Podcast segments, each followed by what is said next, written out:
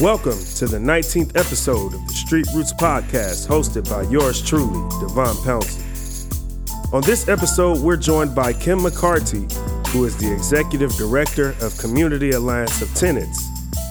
Kim McCarty will discuss Rent and Mortgage Cancellation Act and how it affects Oregonians, how long a pandemic recovery period can be, the lack of leadership in the state of Oregon to give effort in extending the eviction moratorium, and much more. So sit back and enjoy, everybody, as Kim McCarty joins us here on the Street Roots Podcast. On the line right now, we have the Executive Director of Community Alliance of Tenants, Kim McCarty. Kim, thank you so much for joining me here on the Street Roots Podcast. Thank you for having me. Absolutely. Now, I know we got some pretty important stuff to get to here um, as we're here in this pandemic and still things are trying to get figured out and sorted out. But um, in regards to housing, uh, federally, on a federal level, there has been a rent and mortgage cancellation act um, that has been introduced by that of Representative Ilhan Omar. Um, but obviously, we live here in the state of Oregon, and we're about six weeks away from what would be the end of the moratorium, the eviction moratorium, the rent moratorium here in the state of Oregon, which begins in, in the beginning of July. Can you just sort of speak to a little bit of sort of the, the act at a federal level and how it affects folks here in the state of Oregon and what we should be looking for and expecting here in the next six weeks or so? Yes. Um, well, we're very worried that in you know the next six weeks, um, how are we going to prepare Oregonians for the fact that they have almost over a year's worth of back rent, that job prospects are not um, you know back to normal, and um, and not everyone has been vaccinated, so not everyone is in that recovery period. And the federal government, thankfully, has um, recognized that all of our communities need support. Um, there's been a federal assistance coming to Oregon. Um, in the next few months, you know, we'll see over $200 million being made available to um, both um, landlords and tenants to help them address their back rent. Um, as of today, um, there's been a soft launch of the Oregon website to help people get access to that rent assistance. But um, you as you pointed out, from July 1, if you don't have money in hand for your July rent, there's um, there's nothing to protect you um, from being evicted. And, and, and, when you speak to money in hand, this is also the back pay included, correct? Of folks who may have not been able to pay their rent throughout this pandemic leading up to July 1 or would this just be July 1 going forward? It would be just the July 1. So thankfully, there is legislation passed in Oregon this year called Senate Bill 282 that provides a grace period. So that back rent going back um, probably to March of 2020 until June of, of this year, 2021, if you um, complete a declaration of financial hardship due to the um, public health emergency, then you're eligible to have that um, those rents um, that's still owed to your landlord um, in a grace period, and that grace period will last until February of 2022. But for any amount of rent after that, um, so that July rent, August rent onward, um, if you don't have that rent available to your landlord, um, that's when your landlord has the right to issue an eviction notice. Absolutely. And and being that obviously we're still here in this pandemic and it feels sort of like a trickle down effect where you have um, many different states, many different counties across the country are all in sort of different phases in regards to um, the current standing of the pandemic and its effect and how economies are being reopened and so on and so forth. Um, can you sort of speak to what does it look like for us to be able to comfortably say, in your opinion, of course, um, for us to be able to mm-hmm. comfortably say that we are out of the pandemic and we should be able to kind of not be protected? Not that I'm trying to rush it for us being unprotected, but how can we mm-hmm. get to a point where us not being protected can sort of be an okay thing um, in regards to what we've seen in the past prior to the pandemic? Yeah. Well, you know, un- unfortunately, I, I, think the CDC is is saying that most of these protections will end at the end of June. Um, however, in our opinion, and the, the opinion of, of tenant advocates nationally and um, policy experts nationally, um, what what we all see is a, a, recovery period of one to three years, and we have lots of evidence, you know, dating back to um, you know other um, public health emergencies and you know and economic disasters to know that especially for our, our Black, Indigenous, Latinx, Asian, um, you know, Asian Pacific Islander, refugee and immigrant communities, um, it takes it's going to take a long time for us to recover. Um, and so that, we, and there needs to be um, protections for us. Otherwise, we're going to experience the kinds of displacements that we've experienced in the past.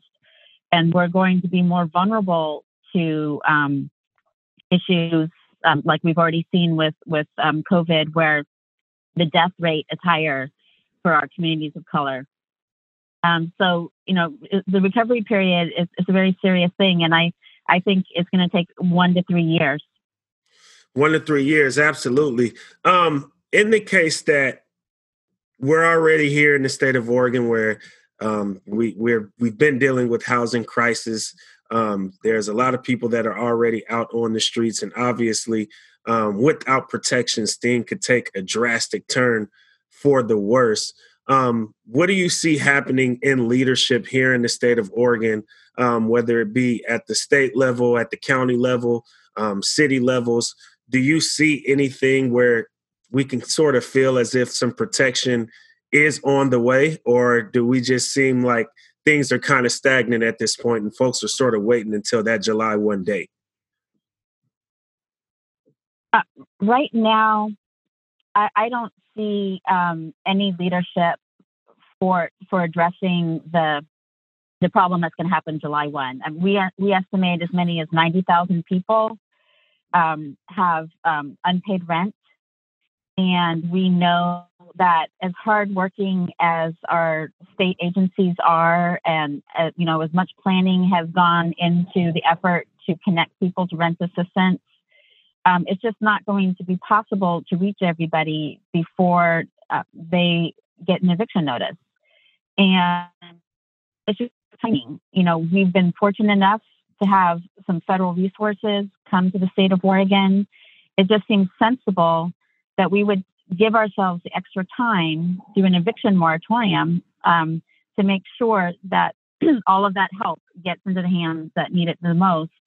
And also because we know the people that need it the most, it's, it's going to take longer to reach them. You know, and, and those reasons are because maybe that person doesn't have a computer or a cell phone, or maybe they don't speak English and um, and maybe the you know the materials that are provided for these these programs haven't been translated yet.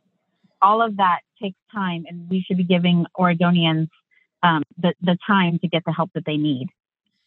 Absolutely. On May 25th, there is a cancel the rent digital town hall um, that is being taken place, and I know you'll be featured as one of the speakers in that, along with others. Um, can you just give us a little bit more information about that and sort of why listeners should be encouraged to attend this town hall in regards to this very important issue? Yeah, um, I think we really need to all have an understanding of the the impact. You know, what are going to be the healthcare impacts, and um, for people who have lost their homes, what is going to be the cost of that? For everybody else. Um, policymakers need to, to know the, the gravity of what's to come. Um, we need to be talking about solutions and we need to bring some experts in the room. So we have um, a lot of our data experts coming from, um, you know, a nationally recognized organization, PolicyLink.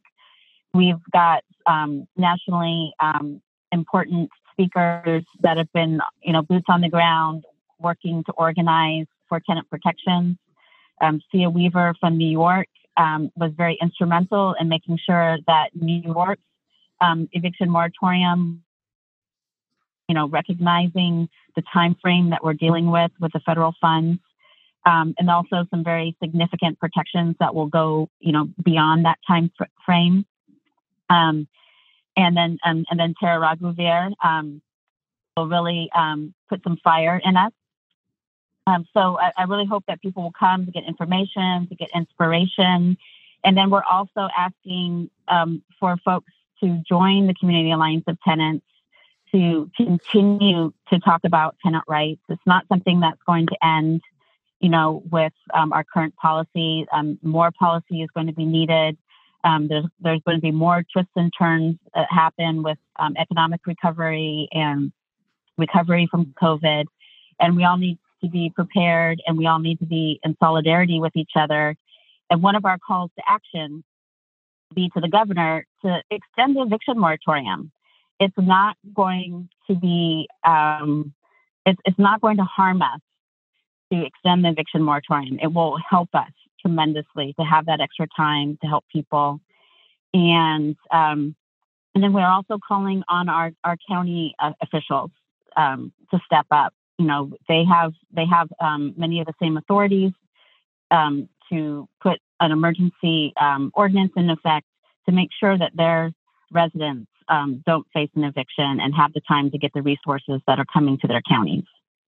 Absolutely. We already alluded to a bit of what Representative Omar is attempting to do in regards to rent and mortgage cancellation, uh, cancellation, excuse me. Um, but I'm curious to hear your take in regards to just the timing of the pandemic and, and when it began to really affect us here in the United States in particular. Um, obviously, we had different leadership um, as far as our, our administration um, that was in place during that time. What is the effect of that administration, the prior administration to the one that we currently have, not really putting a legitimate plan in place nationally that has led to us being in a time period where so many places are sort of all over the place in regards to where they currently stand with this pandemic? Because you've had economies opened in different areas other than here in the state of Oregon, of course, um, at, at, a much larger rate than we've had here. Um, has that been a huge effect on all of this? I believe so. I, I believe that the lack of leadership from the, the prior federal administration has been devastating. Um, we didn't need to have the um, amount of transmission of COVID. We didn't to have um, a lack of foresight about know, what people would need to, to stay in their homes, stay secure, and until we were able to um, get a handle on this.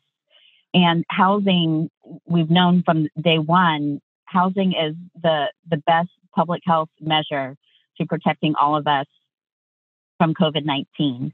Um, and to to dole it out in a piecemeal way, the way we have, you know, a couple of weeks, a couple of months at a time, instead of just having a comprehensive strategy that says, we know that this is going to take one to three years. We know that we need to have stable communities, and it's and it's going to have a it's going to have a price tag, but it's more than worth it. Absolutely, absolutely.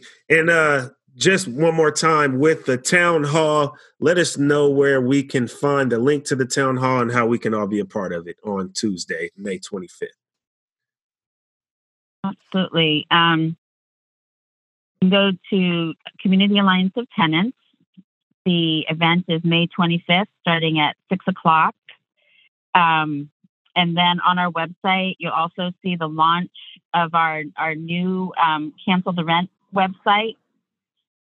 That's at um, www.canceltherent. And we, yeah, we hope that you will join us, that you'll learn, you'll be inspired, and that you'll um, work with us to take action. Absolutely, Kim. Well, I appreciate you greatly for joining us here on the Street Roots podcast. And again, thank you so much for your willingness to inform us on such an important issue that that is really current and relevant right now in this moment. Yes, thank you so much for inviting me.